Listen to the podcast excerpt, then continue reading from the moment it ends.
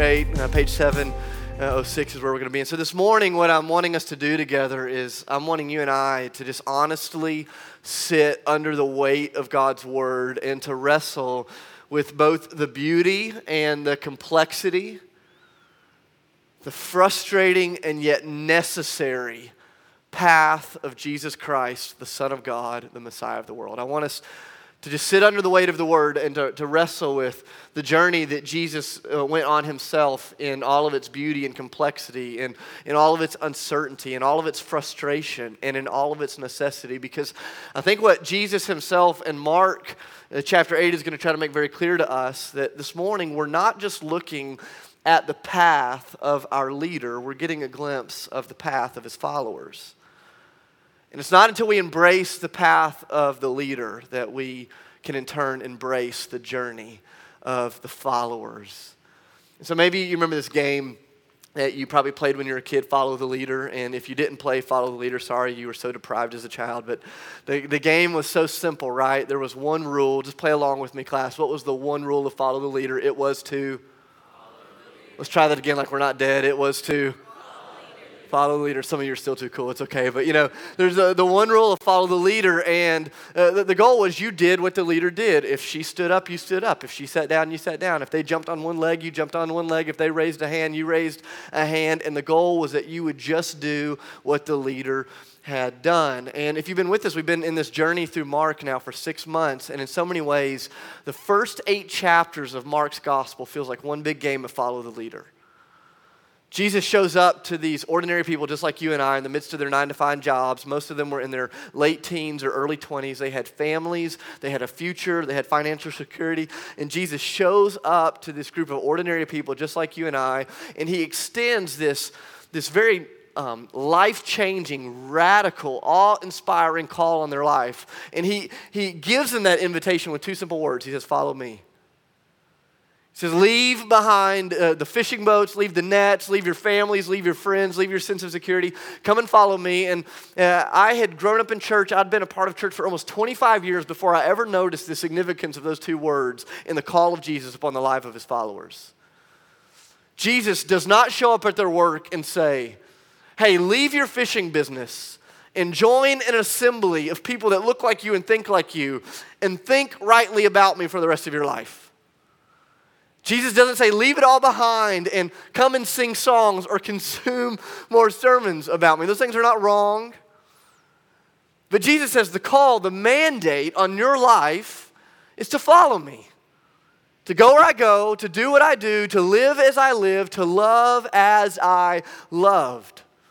And for three years, this invitation from Jesus to these ordinary people, not only was it enticing, but it brought with it all sorts of benefits. If you know the story, if you've been with us, they, they leave their families and their friends and their future, they leave it all behind. They follow Jesus, and for three years, they get a front row seat to the miraculous outpouring of God's presence in the midst of a very broken world. And for three years, the choice to follow made a lot of sense. And then you get to Mark chapter 8, and it's like Jesus is driving the school bus and he takes a sharp U turn and everybody's getting whiplash and they're freaking out and they're, they're trying to figure out because all of a sudden Jesus says, I'm the leader and you're the follower, and the path that the leader is getting ready to go on is not going to be as enjoyable to follow for a season. And you've got to decide will you keep following when the path that the leader is taking is not the path that you want to adventure down? So the disciples, they find themselves here in Mark chapter 8, and we've been in this chapter for the last few weeks. And if you were here last week, Aaron just gave us the first half of this conversation just brilliantly and beautifully unpacked. The first part of the conversation. I want to go back and read what we read last week just to catch us up to speed. And if you didn't hear the podcast, go back and, and listen to it because it's full of insights. But I want to give us the big picture. Mark chapter 8, we're going to start in verse 27. These are the words that we looked at last week. It says Jesus and his disciples or his followers or his students or his friends, they went on to the villages around Caesarea Philippi. And on the way, Jesus asked them, Who do people say that I am? And they replied, Some say that you're John the Baptist, Others say that you're Elijah. Still others think that you're one of the prophets. But what about you? Jesus said. Who do you say that I am? And Peter answered, You are the Messiah. I don't know if you write in your Bibles or highlight in your Bibles or underline, but that word Messiah is huge. It is, it is the kind of the linchpin of this whole conversation. And Aaron did a, a lot of work last week helping us understand it. But Jesus warned them not to tell anyone about him. And he did this because he knew they still didn't understand what it was that they had just said about him. Keeps going. From this point on, Jesus began to teach them that the Son of Man must suffer many things, must be rejected by the elders, the chief priests, and the teachers of the law, that he must be killed, and three days later would rise again. And Jesus spoke plainly about these things. And Peter took him aside and began to rebuke him. What a boneheaded move. Jesus said, uh, Peter said, Jesus, I'm not sure you know what you're getting ready to get into, bro. And he begins to rebuke Jesus, and Jesus responds, he turned and looked at the disciples and he rebuked Peter. He said, Get behind me, Satan. He said, You do not have in mind the concerns of God, but merely human concerns. And so let me catch up with the story. Jesus has offered the invitation I'm the leader. Will you follow me? For three years, they're following Jesus. And Jesus takes them on this field trip to the region, that, that this area called Caesarea Philippi. And if you want to imagine Caesarea Philippi, it was kind of like Las Vegas in the height of its decadence or the red light district of Amsterdam. What happened in Caesarea Philippi stayed there unless it was a disease, and you brought that home with you. And kind of the, the hallmark of Caesarea Philippi was this uh, attraction known as the Gate of Hades. It was this place where the people during Jesus' day would gather, and they believed that all of the demonic forces of the spiritual underworld would come out of the underbelly of the earth into the world of human beings at this place called Caesarea Philippi. And a few times every year, people would gather and they'd have drunken orgies, they'd worship demons, and they'd ask for the darkness to enter into the world. And so, do you remember that story in Matthew chapter 16 where Jesus has his disciples here in Caesarea Philippi and he says, What I'm getting ready to do through you and in you, even the gates of Hades can't stop. And Jesus was giving them this like brilliant visual aid. And it's here in the midst of this field trip, in the, the darkness of their surrounding culture, that the disciples, for the first time in their life, are going to see the light of who Jesus actually is. And they make this profound proclamation. Jesus says, Who do you say that I am? And they say, You are the Messiah. And Aaron really unpacked this last week, but I want to at least give us a handle. This, this word Messiah was loaded the Jewish people had been waiting for thousands of years for the Messiah to come, and this idea of Messiah carried with it two big ideas. One was the idea of position, and the other was the idea of purpose. And so the Messiah was someone who was going to have the greatest position on earth, at least in the eyes of the Jewish people. He would be the king of kings, the leader of leaders, the president of presidents. No one would have more power or authority or significance than the Messiah. And so the disciples look at Jesus and he says, Who do you think that I am? And they say, You're the Messiah. And Jesus goes, Okay, you understand my position. The most powerful one in all creation. But Messiah didn't just carry this idea of position, it also carried this idea of purpose. Because they believed that the Messiah would use his position to bring about the purposes of God in the world, to make all things right, to restore the brokenness that had come into the world with sin, to correct the evils of injustice to uplift and encourage the broken and hurting. And the disciples go, You are the Messiah. And Jesus looks at them and he says, You understand my position, King of Kings. You understand my purpose to make all things right in the world. But then he begins to clarify something for them. He says, But you do not understand my path. And it's going to be the path of the Messiah that will bother the disciples. It'll be the path of the disciple that will frustrate his followers. It will be the path of the disciples that will cause many to turn back. And it will be the path of the Messiah that will cause many of you to quit as well. And Jesus says, It is not enough to embrace my position as King of all kings. It is not enough to embrace my uh, purpose as the reconciler of all things unless you embrace the path by which those come. And it says, from this point on, Jesus began to talk to them about the cross. He says, the way that my position and my purposes are going to come into the world will be through suffering and rejection and death. And Peter goes, Jesus, do you know how insane that sounds? Jesus, do you realize what a terrible campaign strategy this is? Like, you don't change the world by suffering and dying. That's not the way that it works. And Jesus says, you cannot have the position and you cannot have the purpose until you embrace the path.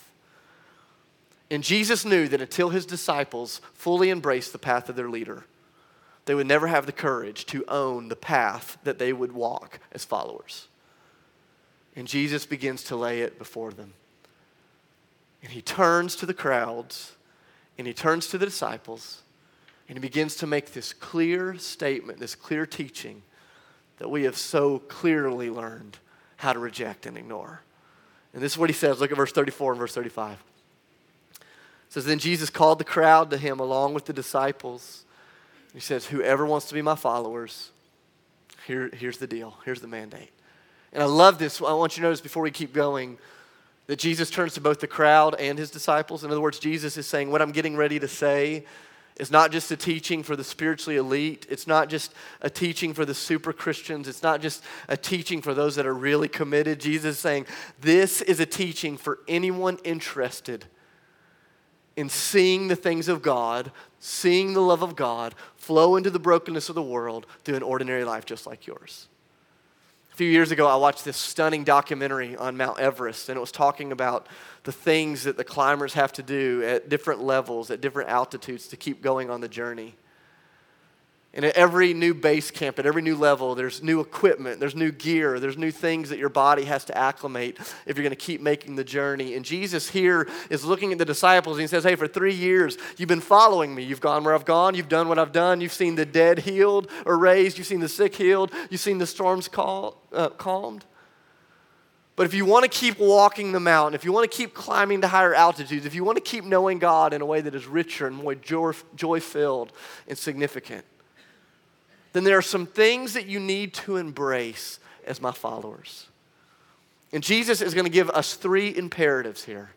These are not suggestions, these are commands. Jesus is saying, This is the gear that you need to take if you're going to climb the mountain. This is the posture you need to own if you're going to be my friend. This is what you need to own in your heart if you're going to be my follower. And the words that he begins to speak are so tough to receive. In verse 34, he says, Whoever wants to be my disciple they must deny themselves, take up their cross, and follow me. Whoever wants to save their life, verse 35, must lose their life. And whoever loses their life for me in the gospel will save it. And Jesus says, the mandatory gear, if you want to keep making the climb, is that you, as my follower, embrace the path of your leader. And this path will involve self denial, it will involve the embracing of your cross, and it will involve the laying down of your vision for what it means to be fully alive. It'll involve self denial, it'll involve the embracing of your cross, it will involve you laying down your vision of what it means to be fully alive. So let's start with self denial, as if all of these aren't hard enough. Let's just take them one at a time. Is there anything harder than self denial? I'll give you just kind of a, a definition of self denial to maybe put us all on the same page. Self denial is willingly laying down that which is rightfully yours for the sake of Jesus and the good of those who don't know him.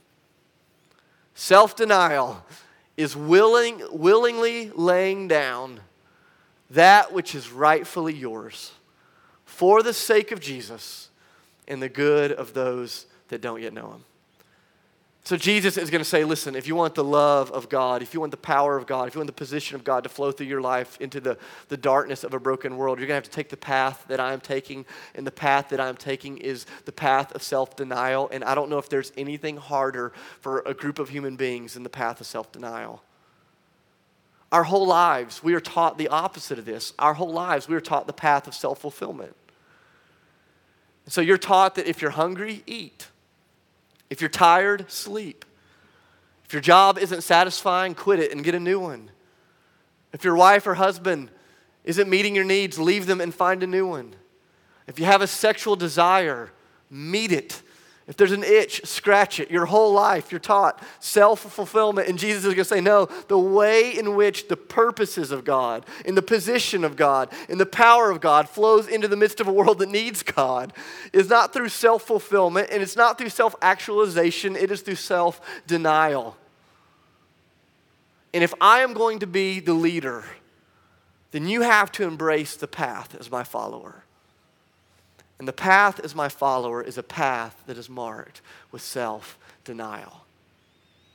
It is the continual choice to willingly lay down that which is rightfully yours for the sake of Jesus and the good of those who don't yet know the Lord. And I love this because Jesus isn't giving the disciples just another hoop to jump through. He's not just saying, hey, here's a religious thing you need to try. Jesus is inviting them to go on the path that he himself has gone on. So you remember Jesus, before he comes to earth as a baby, he's in heaven, fully God, creator of all things. And he's in this place of perfect joy, perfect comfort, perfect worship. He's at the center of all things. Everything that he rightfully deserves is rightfully his in the kingdom of heaven. But it was for the love of God and the good of a world that did not yet know the love of God that Jesus, as Philippians 2 tells us, did not consider equality with God something to be used for his advantage, so he emptied himself, being made nothing, taking on the form of a servant to die on a cross. And you get this picture of Jesus who left the comfort of heaven to be born to unwed teenage parents, to be raised in a small hick town, to spend his entire earthly ministry wandering as a homeless, nomad, itinerary preacher, only to die on a Roman execution cross for crimes he did not commit. And the only thing he owned at his death were the shredded clothes soaked in his own blood that the soldiers would gamble for when he took his last breath. And Jesus said, I want to show you just how far the denial of self is willing to go for the sake of God and the good of those that don't know Him. And this is the path I'm inviting you to take. And I go, Is there anything harder than this? I think self denial comes in a variety of forms. I think about one of my, my good friends. He lives in Memphis. He and his wife, Casey, four years ago, they, they decided that when it comes to their possessions, God was calling them into a place of self denial, that they needed to learn how to live with less so that the people around them could see more of God. So, Josh and Casey and their two toddlers moved out of their comfortable suburban home with their comfortable middle class income, and they moved into a 900 square foot house in the heart of the Memphis ghetto. They moved into this 900 square foot house with two kids. There was not a working kitchen and there was not a working bathroom for two months. Those of you that are parents of small kids, can you imagine what it would be like to exist one day with dirty diapers and not having a bathroom that works or a kitchen that works? This for two months. And I just want to make something clear. Let's get, all get on the same page for a moment. Is wealth wrong? Absolutely not. Are possessions wrong? Absolutely not. Did Josh and Casey have the right to enjoy that which was rightfully theirs? Of course they did. But they began to understand that the path of their leader demanded that they take a different journey as his followers. And they really began to, to believe that if they gave up that which was rightfully theirs for the good of Jesus and the sake of those around them, that people would see the goodness of God. And sometimes self denial looks like the, the, the denial of ourself in regards to our possession. Sometimes the denial of ourselves looks like the denial of ourselves in regards to our time. So I think about a young mom in our church. I won't say her name because it would embarrass her. Two small kids. There's no job on planet Earth harder than being a mom. Just this just relentless, exhausting job of being a mom. And if anyone has the right to take a nap in the afternoon, if anyone has a right to look after themselves, if anyone has the right to look out for number one, it would be a mom. But this woman in our church has decided that's not the way of Jesus. And so, two afternoons a week, she keeps her time open so that people from church can come over to be mentored and discipled, and encouraged, and loved on. And in between changing diapers and making bottles in dealing with the needs of her needy children, she opens up her home to deal with the needs of needy people. I go, is it her right to use the time the way she wants to? Of course it's her right. But she understands the path of her leader is the path that lets go of the rights for the good of Jesus and the sake of those that don't know him. Sometimes self denial looks like giving up your money. Sometimes self denial looks like giving up your time. Sometimes self denial looks like giving up your comforts. Think about Jordan Collins, who's a part of our church family. He worships over at Marathon. His parents are two of the most extraordinary people I've ever known. They've raised these two incre- or three incredible boys. They've lived for 22 years in South Africa as missionaries. Recently, their youngest son, Jordan, just got married. They're officially empty nesters. Everyone's out of the house. And they have earned the right. They have raised three godly kids. They have earned the right to take a break, to breathe, to enjoy what God has given them. But do you know what they've decided to do with what they have rightfully earned? They've just brought eight babies into their house that have been abandoned by their parents. And they've decided to start the work of parenting all over again. But not with one kid or two kid or three, but eight kids. I go, did they have to do that? Of course not. Was it their right to enjoy the empty nest years? Of course it was their right. But they understood that the one who is leading their lives the path that he is taking is the path of self denial. I'll give you a few more examples. Think about a young girl in our church, a young woman in our church. Beautiful young woman, amazing young woman, talented young woman. At one point, almost every guy in our church wanted to date her. Some of you probably still do. And, and, and she just kind of sensed that God was calling her to go deeper. And she didn't think she needed to give up marriage forever, but she thought she needed to give up marriage at least for a couple of years, give up dating for a couple of years. And so she decided, I'm going to give up pursuing a man for a couple of years. I'm just going to work on my walk with God. And everyone thought she was crazy. Her dad was just ticked off. He just sent, spent a lot of money to send her to a Christian university to find a husband, and, and it hadn't worked. He's like, What are you doing? And, and, and I go, Was it her right to be married? Yes. Was it her right to find love? Yes. Was it her right to find the pleasure of an earthly companion? Yes. But as she began to watch the path of her leader, she knew that it's, there's a joy that's found in the denial of what is rightfully yours for the good of your leader and the sake of those who don't yet know the Lord. Or think about a guy in our church who's given up the, the right of his own safety and comfort. Right now, as we speak, he is working secretly in Middle in Middle Eastern countries, working with underground church plants in areas that could cost him his life if he's caught doing what he's doing. Like, does he have the right to be safe? Of course. Does he have the right to be secure? Of course. But the more he kept watching the path that his leader walked, even to the end of his own excruciating death, it's given him the vision for the life that he has to take as well. And Jesus says, Whoever wants to be my follower, says, you, you deny yourself. You lay down that which is rightfully yours for the sake of Jesus and for the sake of those who don't yet love Jesus. And I go, Jesus could stop here because this is like a hard one, right?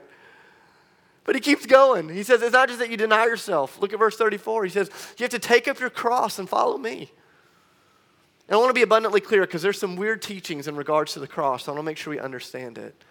Hebrews chapter 7, verse 27 says that Jesus went to the cross, and when he died, he died once and for all for the sins of humanity, sins past, present, and future. That when Jesus died, he took the judgment that was rightfully yours. Jesus took it upon himself, and then on his cross, he took something that you and I both deserved, okay?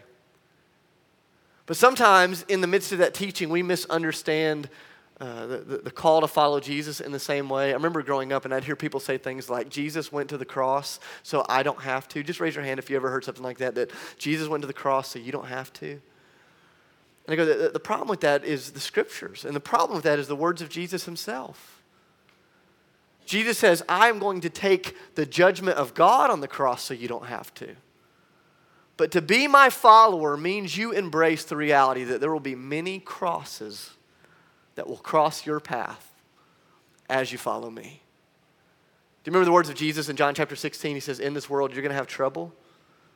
Take heart, I've overcome the world. Jesus does not go on to say the thing that we want him to say. He doesn't say, In this world, you have trouble. Take heart, I've overcome the world. And now there's no more trouble. Jesus says, No, listen, your path is going to be full of crosses.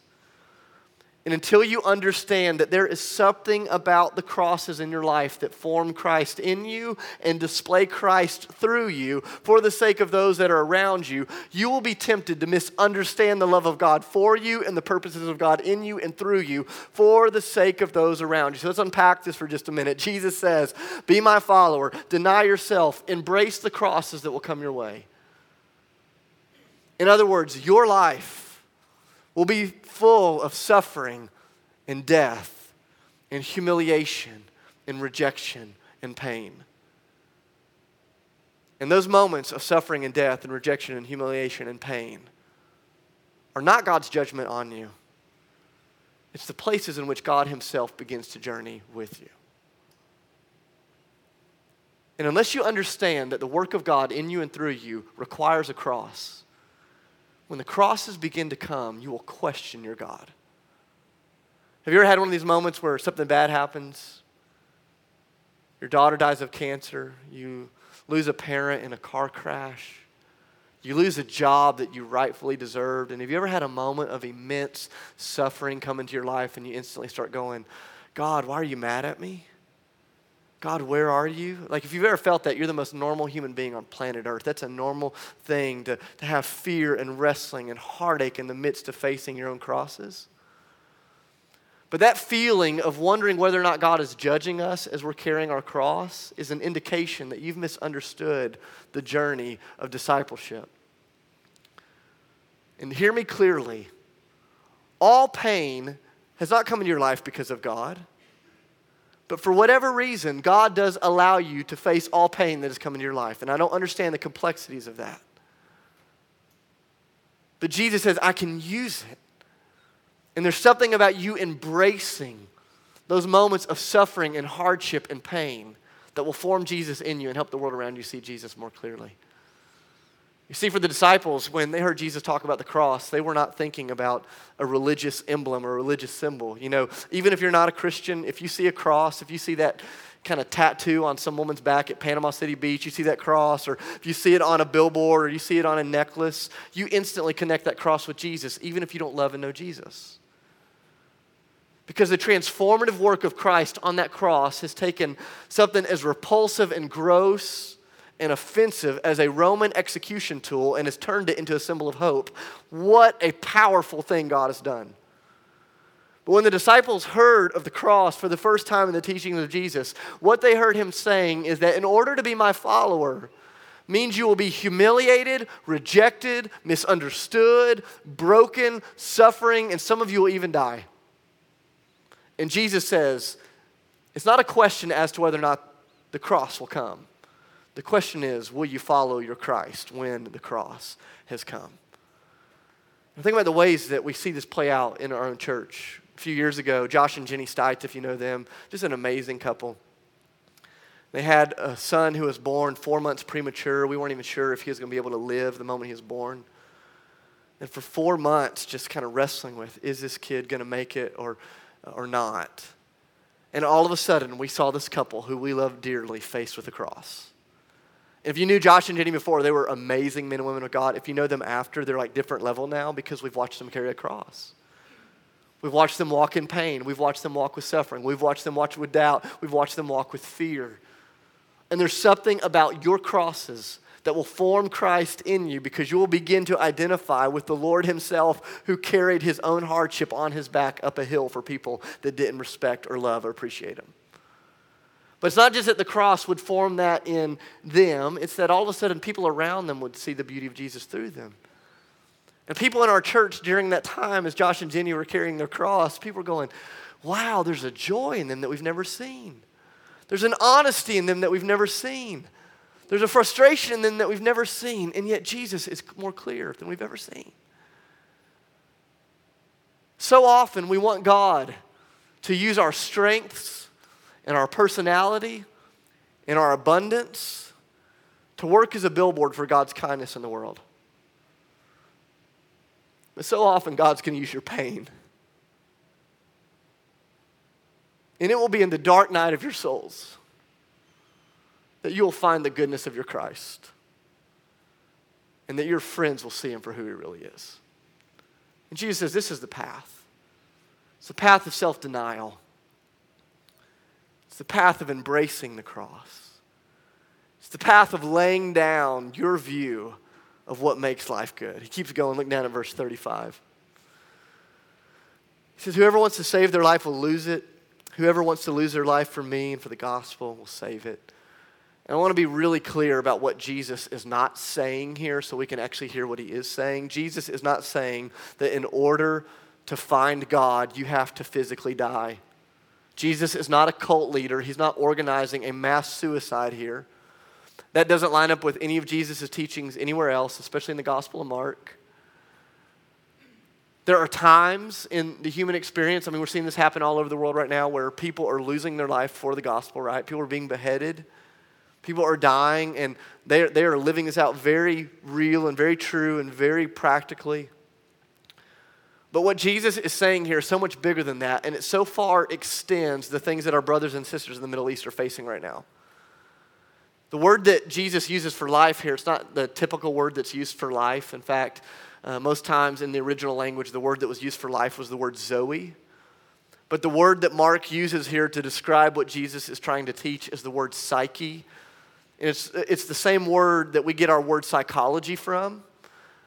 And I think what Jesus is trying to say is he's trying to say, until you let go of the life you think you deserve, you will never be free enough to take hold of the life that you were made for.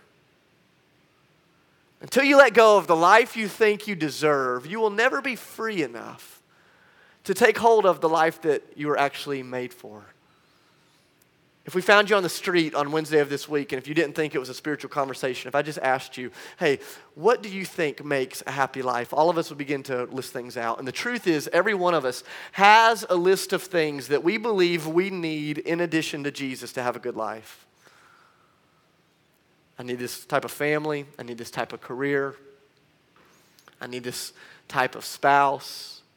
I need this type of religious experience, whatever it may be. And Jesus is going to say, it's not until you put to death your view of what you think it means to live that you will be set free enough to actually live. Think about one of my good friends who's a part of Ethos for several years. When he was in his mid 20s, he and I would grab lunch and coffee about once a month, and it was the same conversation. It was like living in Groundhog's Day, every that movie, if you've ever seen it. It was every time we get together, he was like just striving for three things the first thing he really wanted was a wife. He, like every time I get together, he's like, Dave, I need a wife so badly. I, I need a companion. I need a friend. I, I want to be in love. I want to be able to have sex and not feel guilty about it. You know, just some of you are right there. You know the feeling, right? He's like, he's like, I need a wife. I need a spouse. The second thing that he wanted was like the perfect job. He's like, Dave, I hate my job. I want to make more money. I want to have more, you know, I want to be able to use my gifts. I want it to be all fulfilling. I also want it to be super flexible. So I want to make a lot of money. I want to be all fulfilling. I want to be able to travel the world six months a year. My boss not care. I'm like, good luck, bro. That doesn't exist, you know. But he needed the job, the perfect job. He wanted the wife. He wanted the job. And I always love the third request. And he's like, and I need God to give me all of this in Middle Tennessee because my, my brothers and my sisters and my nephews are around here, and I, I want to stay close to family. I just want to ask you a question. Were any of those things sinful or wrong? Of course not.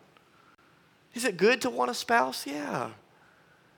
Is it good to want a great job that's fulfilling? Yeah. Is it good to want to be near your family? Yeah. But it was in the midst of the pursuit of those things that the Lord began calling him to something bigger and more beautiful and more bold than that. And he understood that in order to step into the life that God was making him for, he was going to have to put to death the life he thought he deserved. He's going to have to let go of that dream of financial security. He's going to have to let go of that need for a wife. He's going to have to let go of that need to live near his family because the calling of God upon him was going to take him around the world. A few months ago, I was sitting down eating lunch with my buddy. His life has played out in some unbelievable ways, and God has done some remarkable things. And I said, if you could go back to where you were four years ago and get the wife and get the job and be near your family, would you do it? And he said, not a chance. Because the joy of God that I've discovered on the path of self denial and of cross carrying and of putting my vision of life to death has given me a picture of Jesus that has so far exceeded what I knew when I was just sitting still and pursuing my comfort. And Jesus says, if you want to keep climbing the mountain, It's not enough to embrace my position. It's not enough to embrace my purposes. You have to embrace the path that I'm taking because it's on the path of the Messiah that the purposes of the Messiah begin to work through ordinary people like you and I to change a very dark and broken and hopeless world. And I just stand before you confessionally going, How hard is this? Like, I'm 0 for 3. Like, I, I don't think I can do any of these very well. I'm not very good at self denial. I'm, I'm like selfish and fearful and overextended. Truth is, I don't always trust that God is going to do right by me if I really put my life in God's hands. I go, I'm no good at self denial. I'm no good at embracing my, my, crosses. The very few times that I've faced real suffering in my life, man, I have I've been terrified. I've questioned God. I've been fearful. I haven't known what to do. Like, eh, I'm terrible at embracing the cross. Oh for 2. How about oh for 3? I'm no good at putting to death my vision of what Sydney and I need to have a good life. I hate to say this, but I've got Jesus in a list of about 14 things that I need to live the life that I think Jesus wants me to live. And Jesus says, No, it's not until you go on the path. It's not until you lay it aside that you really begin to experience it. And this isn't me just trying to end the sermon. I'm like legitimately asking you, you are my spiritual community. You are my friends. You are my brothers and sisters. And so I'm asking, if you ever pray for me, if you ever happen to pray for my family, could you just please pray that God would make Jesus beautiful enough and clear enough in my life that I'd be willing to take the path that he took? That God would give me such a vision of Him that I could take my family down the path of the Messiah, a path that is very uncomfortable to travel at times. This is not just the path of the super spiritual or of the exceedingly obedient. This is the path for anyone interested in walking with the Lord. Do you remember the story of Abraham and Isaac? Abraham's life was just one big journey up the mountain, right? And he comes to the end, and God looks at him and he says, Hey, if you want to keep making the climb, I'm going to invite you to even deny yourself, to lay down the very thing you think you need in order to fulfill my promises to you. And it was in the denial of himself, in the embracing of the cross, and in the death of his vision for what it meant to be alive that he picked up the life that he is made for. In Abraham's journey, in the disciples' journey, in Jesus' journey, are not just put in the Bible to inspire you or to inform you, they're in the Bible to invite you into the radical ways of the leader who's inviting you to follow. And I guess I want to just challenge you. If you're a follower of Jesus, if you're a Christian in here today, I want to give you just one simple homework assignment. I want to invite you to go home this week. And before you take any actions, you know, sometimes like we hear the teachings of Jesus and we get really convicted. We get all fired up and it's like, I'm going to become a martyr. You know, I'm going to, I'm going to sacrifice. And some of you are going to be tempted to go home and to, to quit your job tonight and to sell all your stuff and to shave your head as a vow of purity before the Lord. And you're going to wake up on Tuesday and you're going to regret it because your head is lumpy and your job was good and, and it's not going to feel very good. And, you know, if Jesus tells you to do that, do that. But before you're quick to become a self martyr, to deny yourself, before you're quick to go looking for your path, get down on your knees and pray that the Lord would just give you a vision of your leader. You don't need a clearer picture of the path. A clear picture of the path will not inspire you to follow Jesus. A clear picture of the path will get most of you to quit. You don't need a picture of the path. You need a picture of the leader. And when the leader becomes beautiful and good and real, you'll have the courage to take the path. Before I met my wife, Sydney, I was scared of commitment. I was scared of marriage. I don't know why, I just was. And then I met her, and she was so fine and so beautiful and so wonderful. I thought, you know what? I'm going to get over the fear of commitment. I can go down that path if she's on the path. And the way that you, as the followers of Jesus, take the path of self denial and cross carrying and life sacrificing is not by focusing on the path, it's by looking at the one that's walking down the path.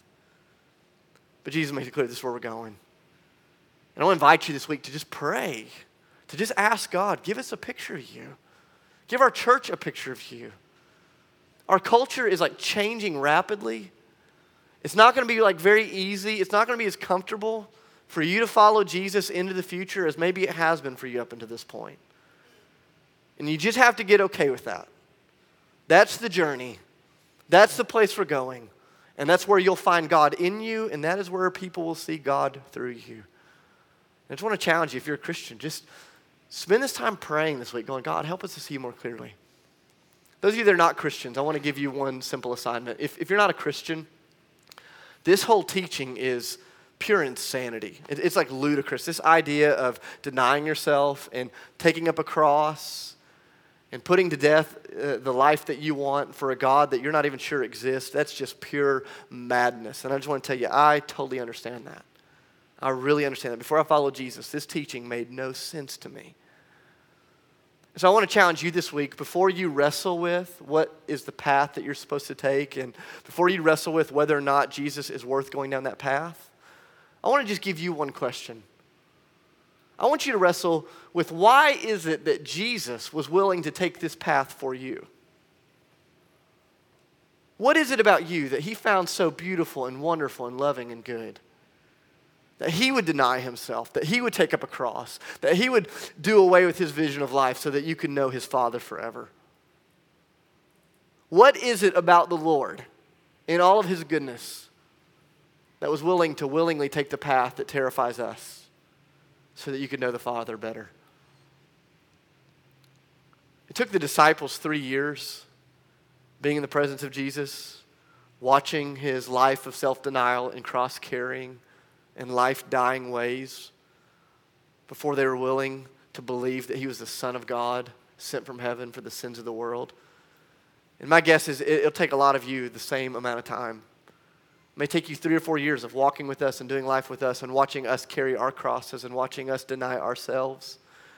And I just want to tell you as long as it takes you to find the Lord who's walking down that path, you're welcome here. You don't have to have it together, you don't have to have it figured out. You are free to doubt here, you're free to question here, you are free to mock us here, you are free. You are free to fight against the ways of the risen Lord as long as you want here. Because I know as long as you do it here, there will be enough cross carrying and self denying and life living that the resurrected Lord become real to you. And any questions you have, let us know. We'll journey with you, we'll love you because it's the way of God and how it breaks into the world. So here's my question Have you embraced the path of your leader? It's one thing to stand and sing about his purpose and his position. It's another thing to say, we want the life that you had, Jesus, because this is the way the world would be changed. Let's stand. I'm going to pray for us as we take communion.